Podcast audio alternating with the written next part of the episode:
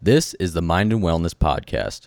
We're raising mental health awareness by discussing the little things you can do to enhance your life, covering topics like anxiety, depression, and how to handle life's pressures. With your hosts, Quinn Maroney, and myself, Scott Quinnell, together we will show you how to improve your mind and wellness. This podcast is brought to you by Midwest Center for Personal and Family Development.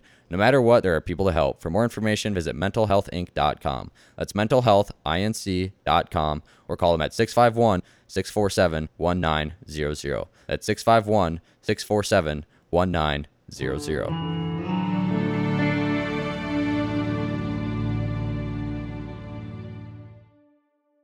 Welcome to episode two of the Mind and Wellness Podcast with your co hosts, Quinn Maroney and Scott Quinnell. Today, we're going to be talking about crises. The most common, of course, being a midlife crisis, and also when do we seek out therapy with a midlife crisis or whenever in life when we're feeling like something has hit us like a ton of bricks and we don't know what's coming next and we don't know how to deal with it. So, let's talk first about the most common midlife crisis. Scott, what are some key elements of a midlife crisis? So we'll start we'll start off with just a simple a simple fact. It typically happens between the ages of 45 to 55. Right? And so how do you what what do you feel during a midlife crisis is confinement. You feel confined with with your work life, with your home life, whatever it may be. You just have a feeling of confinement and isolation. Confinement, isolation, and it kind of comes on without any notice, right? Exactly. Yeah, it'll hit you like a train. we got trains, we got tons of bricks, lots of things that are hitting us today. How do people overcome a midlife crisis? So there are there are some people that experience a midlife crisis that will make drastic life changes. And that is just that's just typical stats. So that like divorce? Divorce, major career changes, whatever it may be.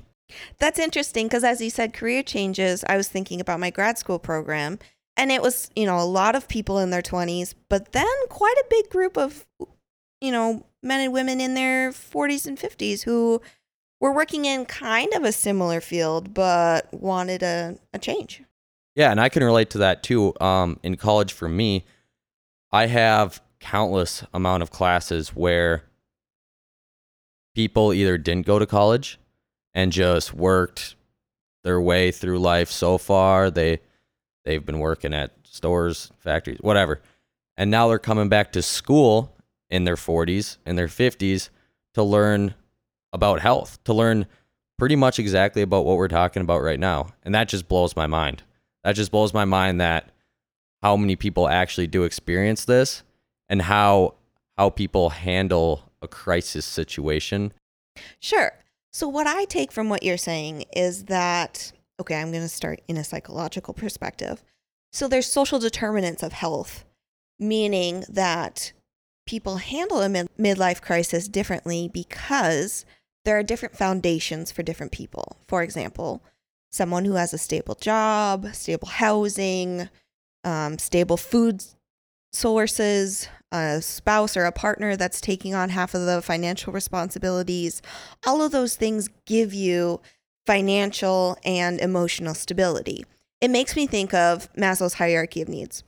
So, if you're familiar, it starts with like a physiological basis. So, if you have food, water, sleep, like a homeostatic system in place, then you have space in your life, in your brain, in your processing for love and belonging, self esteem, self actualization, and there's another one safety. So, when you're thinking about all of those elements in a midlife crisis, of course, people handle it differently because they have different determinants of social health. Additionally, people can get through and do obviously do get through midlife crises because it is a stage of development. So when we think of development, we often think of early childhood, newborn babies, but really development happens throughout the lifespan. So, in a developmental stage of adulthood, which is in the Erikson stages of development, it's called generativity versus stagnation, where you're kind of looking at am I generating wealth, confidence, status, relationships, or am I feeling more stagnant in my life, feeling stuck? And that stagnation part is the midlife crisis. So when you're when you're getting to a point where you're trying to work through this, it makes sense that people handle it differently, not only from their foundational status of um, health, but also from a developmental standpoint. We're always learning. We're always learning. We're always changing. We're always developing. Yeah. So then, what does therapy look like from a midlife crisis standpoint, or really when you're having a crisis in life? You're considering a lot of different elements. When people come into my office, and I ask them some basic questions because in a first visit, you're really collecting a lot of assessment information from someone. Creating rapport a little bit. Yeah, creating rapport and what we have to do in within a first visit because insurance is a little B is um, create what's called a diagnostic assessment. So you're really gathering a lot of history from someone, gathering their background information, any sort of trauma that they've been through, so, what most often happens when I ask someone if they've been through a traumatic event or any sort of major stressors in their life, some people have a direct answer, which is what I would call big T trauma. Um, big T trauma is things that you can very easily identify and that are socially identifiable traumas sexual abuse, neglect, malnourishment, any of those elements where you can very clearly point to that. So with people that just a little side note, so with people that come in and talk about usually going through a midlife crisis, do they typically have um, something happen in their life early on, or or is this their first thing they've ever? Is this their first time seeing a therapist? Really? It kind of varies. Sometimes with um, any sort of crises in the midlife area is um, something big has happened, like a divorce, or their kid isn't getting along with them anymore, or um, they lost their job, things like that. And then that kind of spirals into something bigger.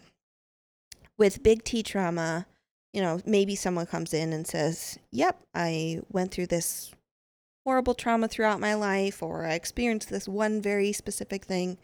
And then there's another area of trauma that people have m- more difficulty identifying, which I would call little t trauma.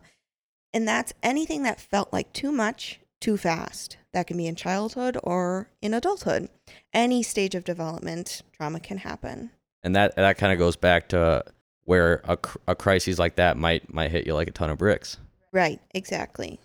In any circumstance, a diagnosis isn't something to be feared. Lots of people think that a diagnosis is something that sticks with you forever and that it determines who you are as an individual. In reality, the only person that sees that diagnosis is your therapist and your insurance company. So it doesn't mean anything other than to guide your practice in therapy and to give you some answers. So when people come to you and are a little nervous about about seeing a therapist and they're nervous about the the diagnosis and how mm-hmm. it, how it will affect them. Is that well? First off, is that common? It's relatively common, especially with older adults. So midlife to older adults, it's definitely more common. They kind of think of like it's something that will go on their record, something that will kind of stick with them a little bit. Yeah, or even just be used against them from family members or their boss, anything like that. So, what do you say to someone when, when they're worried about that?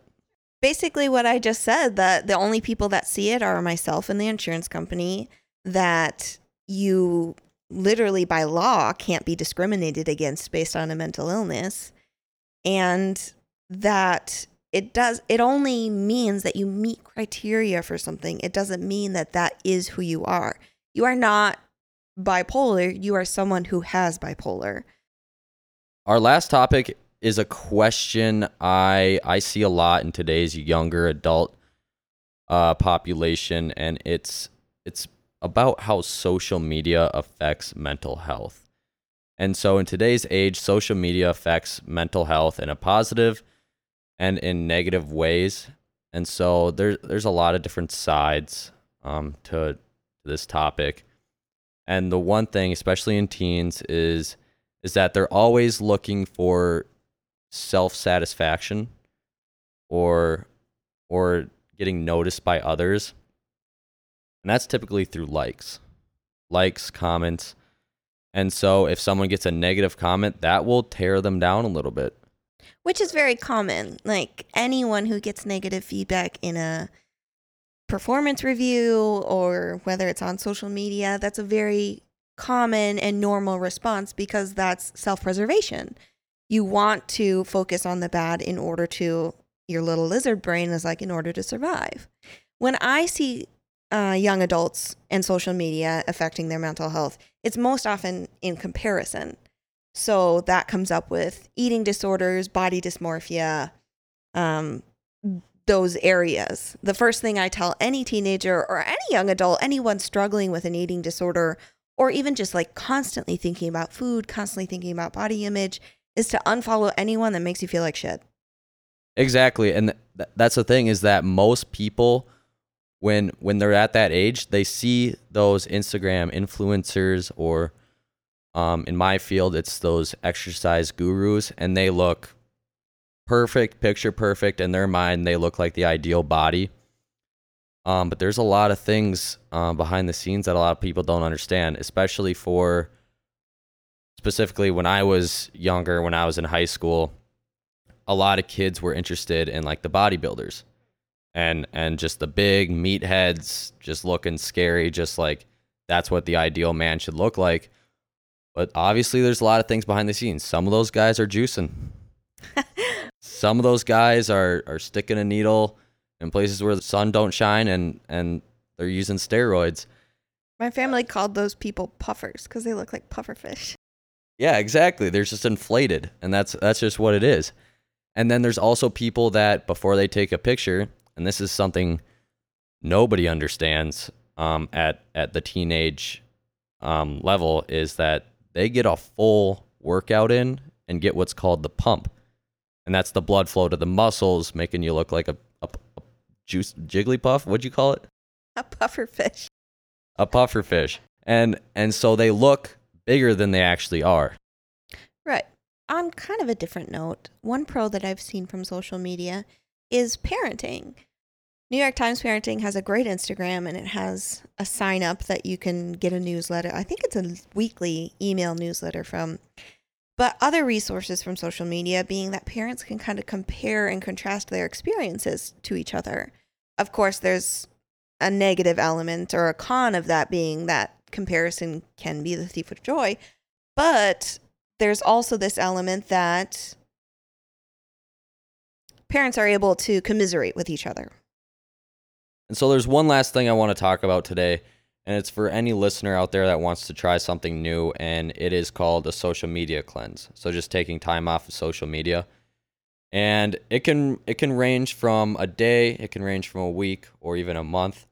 Um, and it can be allowing yourself to go on social media for one hour a day, uh, one hour a week, one hour a month, or just not at all for, for that time frame. Yeah. And so taking a social media cleanse can can just clear out your mind. For sure. I have a friend who she's Jewish, so she deletes Instagram and Facebook for Shabbat, which means like Friday to Saturday. And that's kind of a nice break for her. Yep. And that's like perfect. That's a perfect break. It separates you from social media on the weekends when you can be with friends, family. I'm actually doing one right now. Heyo. I'm doing Instagram and Snapchat. I'm I'm taking it off. I deleted both the apps, I did too. I'm on a staycation right now. right? And I'm doing it for the whole month. Oh, I did not set a time limit for myself. I just decided that I didn't want to spend any of my vacay scrolling. So, Exactly. Kind of just like sitting on the couch just seeing what else is going on in the world. I've deleted Facebook and I have not had it for years at this point and I don't miss it at all. Exactly. And the biggest tip I can say to like younger people out there is just tell your closest friends, coworkers, uh, teammates, whatever, and just say, hey, uh, if you need anything, here's my number. Shoot me a text. I'm taking some time off of social media. Yeah, people don't miss you as much as you think they will. Exactly. And you don't need that information as much as you think you do.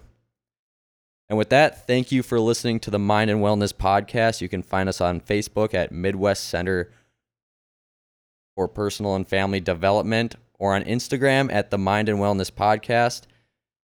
And until next time, This is Mind and Wellness.